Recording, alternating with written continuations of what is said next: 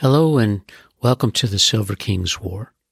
I'm Michael Sievers, the writer, producer, and creator of this podcast series about my father's Second World War as a B 26 bombardier. Today we are in Nashville Letters, Part 3, and it begins with some exciting news, but in typical fashion for our hero, the Silver King. He is known for burying the lead. Tuesday, January 19th, 1943. Dearest ones, forgive me for not writing yesterday. I meant to, but just didn't have the chance. Starting yesterday afternoon at 5, I was put on guard duty for 20 hours. That is, I had to walk a post for two hours, then be off four hours, and then begin again. So I was doing this until 1 this afternoon. Don't misunderstand. This wasn't a means of punishment, but rather in the line of duty. Everyone must do it, and it just happened to be my time right now. Believe me, it was the most miserable night I have ever had the misfortune to spend. It was so cold, so very cold. I haven't thought out yet, and it's now eight o'clock. I don't know exactly how cold it was, but it was easily the coldest the night there's been. Probably next week I'll have to do KP duty for a day. The cadets here know a little of every duty in the Army before they leave, and it really comes the hard way. Now I've got some honest to goodness good news. The classifications have been posted, and I'm up as a pilot. Evidently, I was up to specifications. I can't tell you how happy this made me. It was what I really wanted, and it's such a relief to have it. I suppose now I'll be sent to Maxwell. That would be everything I could possibly ask for. Gee, I wish I could be with you tonight or now just be able to talk to you. I'm so happy. I wish you were here to share in my joy. Thanks for sending Leona's letter. I do appreciate the tips.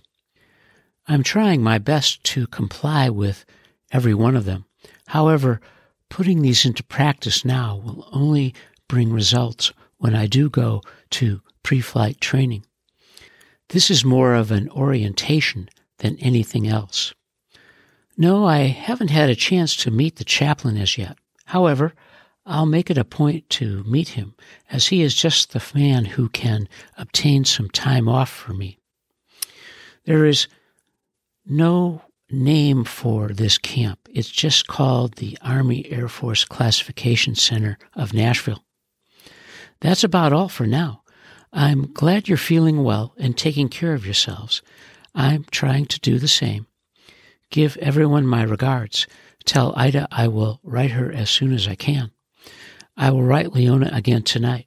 I wrote her the other day for the first time. Please write soon. I love and miss you, Stan. As Stanley continues his preparation for pre flight at Maxwell, he writes from Nashville on Wednesday, January 20th, 1943. Dearest ones, I really put in a full day today. This morning at 7:30 we had a lecture on the different things that are necessary for us to know. Following that, there was drill for 2 hours. Again, I was taken from the ranks and put in charge of a platoon. I was putting them through the movements when the lieutenant came over to take my name. That meant I have a good chance of being appointed cadet officer. Perhaps now you'll believe I'm doing my best and receiving results for it. I almost screamed my lungs out calling out the commands, but it was just worth it and I get a great kick out of it. This afternoon we had calisthenics for about two hours. Honestly, I took a beating like never before. All the running around I did before I came into this man's army took its toll. I'm sore all over. but it's a good feeling. Sort of like taking a good clean bath and washing all the dirt off. Believe me, I'll be a big man when this war is over. Tonight I'm going to a movie with the fellows. It's a good picture and will afford me a chance to relax for a few hours. God knows I won't have any trouble falling asleep tonight. It was swell hearing from you today. You're wrong about the preliminaries. We are through with everything but the typhoid and tetanus shots. However, that wouldn't prevent me from being shipped out of here any day. Being classified already, there is nothing to hold us up. The shots can be administered at any camp.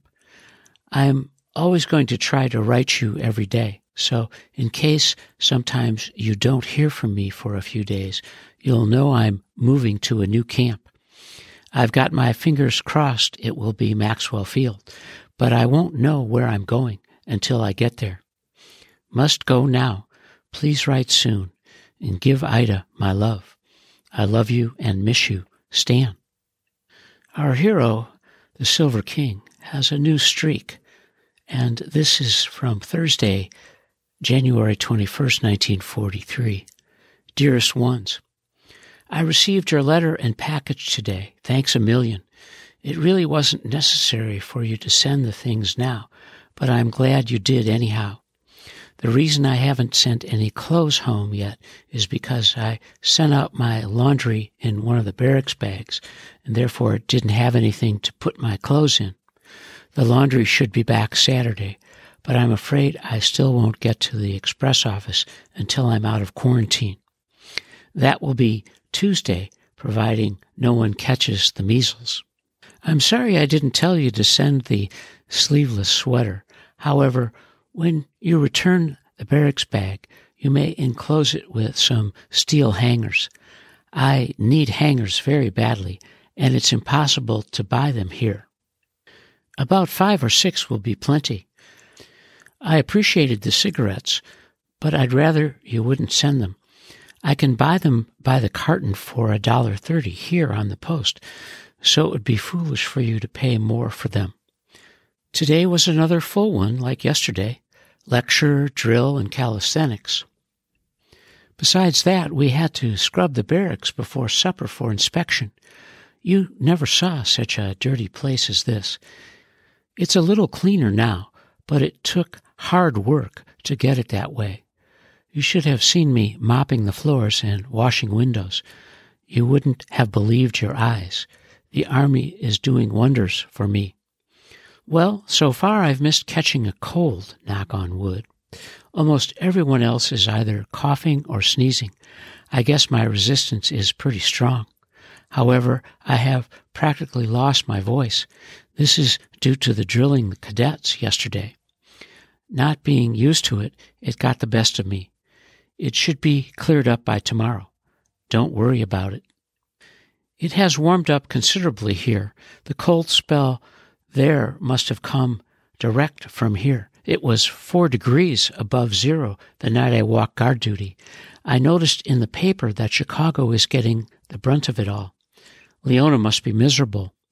By the way, I would appreciate it if you'd get me a subscription to the news. I can't buy a Birmingham paper for love nor money, and I surely do miss it. Going to bed now. We'll write again tomorrow. You write too. Love to Ida. I love and miss you, Stan. The Silver King continues on Friday, January 22nd, 1943. Dearest ones, it was a big day for me in mail. Besides your wonderful letter, I received one from Leona, Aunt Lena, and Betty. It's wonderful to receive so much mail. I'm glad you sent them my address. Mother dearest, I'm terribly sorry you feel as you do. You know my utmost desire is to make you happy and to have you share in my happiness. There is really nothing to fear in my being a pilot. Almost every accident can be avoided, and those that do occur are solely due to carelessness. You can believe me, I shall always be on my toes and ready for anything that occurs. Remember that knowing I'm doing something you do not approve of won't aid in my doing my best. Please don't worry. Rather, be happy as I am in knowing I'm doing something worthwhile. Here's some good news. I've been appointed corporal of my squad. It was quite a surprise and thrill, especially so since it goes down on my record. I'm sure it will bring great dividends when I go into pre-flight. My job is to take the roll at all formations and report the absentees. I don't have the slightest idea how long I'll be in Nashville. Quarantine is over Tuesday. Then we'll be able to go anywhere on the post without a detail.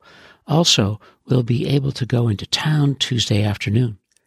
That is, if nothing sets us back, such as KP duty or general tours. You just can't tell what will happen from day to day. We're supposed to get two afternoons off a week, but I still don't know what the hours will be.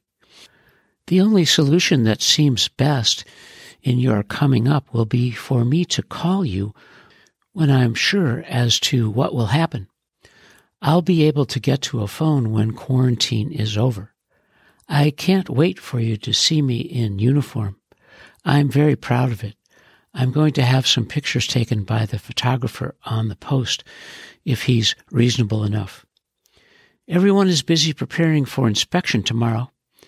Every day we have inspection, but Saturday's inspection is more meticulous than the others, so I must get busy too. Polish my shoes, hang my clothes just so, and straighten out my barracks bag. I'll tell you about the food, etc., next time. Take care of yourselves and write soon. Love to Ida and Bluma May. I love you and I miss you. Stan. The Silver King is close to the end at Nashville as he writes on Saturday, January 23, 1943. Dearest ones, quarantine was lifted today. It's a pleasure now to be able to go where you please. Our day is over at 4:30 every afternoon. So from that time until lights out at 10:30, our time is our own. The extra privileges we get from this are going to the PX, the restaurant, and the movies without going in detail. I'll be able to get to a phone now and will try to call you tomorrow. All cadets must sign out and sign in, and if I want to leave the area before 4:30, I must get special permission. I am going to try to get this tomorrow after lunch to call you. If I can't, then I will call Monday night. I want so much to talk to you. Reveille is 6:15 in the morning. Due to Sunday, we get to sleep in a little later. Also, tomorrow I will start on the typhoid and tetanus shots. I just hope they won't make me sick. At the restaurant tonight, I ran into Sonny Wertheimer. It was a real surprise. He was classified as a bombardier and has been here for seven weeks. He expects to ship out in the morning. But of course, he doesn't know definitely. Rumors have begun to spread around again. The latest has it that there is a class graduating from Maxwell next week. Consequently, we expect to fill in the open places. I hope it's true as the sooner I leave here, the better. I would like to be able to tell you to come up, but everything is so indefinite it's impossible to make any plans. Perhaps later we'll be told something definite. Then you'll be able to come up. Inspection went off okay this morning. Even the colonel came through the barracks. Two of the fellows received gigs and will have to walk guard on a day off, but the rest of us passed okay. My laundry came back today, so I'll be able to send home my clothes. I'm hoping Monday I'll get permission to go to the express office. Please return my barracks bag as soon as possible. Also, send about five hangers, the sweater, and maybe you can throw in some of Ida's homemade cookies. Here's hoping I can talk to you tomorrow. I missed receiving a letter from you today. Please write soon. I look forward to your letters so much. Love to Ida. I love and miss you, Stan. And now our hero, the Silver King, is ready to move. It's Sunday, January 24th, 1943. Dearest ones, it was swell talking to you today, Dad, but Mother, it was certainly a disappointment to have missed you. If I had known ahead of time, I would have been able to call. I would have let you know as it was. I didn't know until yesterday. And then today, I had to wait to get the phone. It seemed like everybody was calling long distance. It would really be swell if you could get here Tuesday. I'll only have from 4:30 to 11, but that's better than nothing. I'm also supposed to get off Thursday afternoon, but I've had another unlucky break. On that day, I have charge of quarters, which means I stay in the orderly room for 24 hours, taking all phone calls and messages that come through. Therefore, I won't get to go to town Thursday. I don't mind though. It will be good experience and I'll enjoy it. This morning we had our first shots, tetanus in the right arm and typhoid in the left. As yet, my arms are only a little bit sore. Reveille wasn't until 6:30 this morning, and due to the shots, I was free from formations all day. It was a pleasure just to lie around all day. Late in the afternoon, I went to a movie with the fellows. Well, it seems fairly definite we will be shipped this week. You can feel it in the air and it's on everyone's lips. I surely hope the rumors are correct. Nothing could make me happier than to leave here this week bound for Maxwell. Naturally, I won't be able to tell where or when I'm going. Just remember that when there is a few days interval in my letters, you'll know I'm on the way. The meals today were very good. Breakfast was pancakes, sausage, and fruit. Lunch was fried chicken, potatoes, string beans, salad, and fruit cocktail.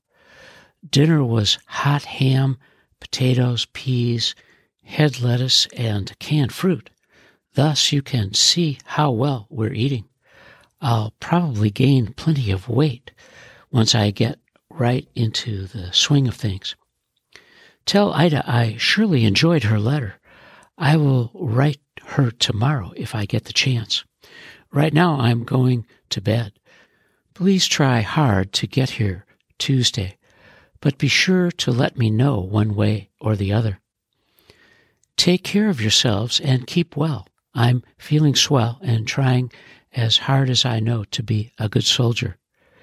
Received your note today. Thanks. I love you and miss you. Stan. This is the end of Nashville Letters. Our hero, the Silver King, is on his way to Maxwell Field in Montgomery, Alabama. And you are listening to the Silver King's War.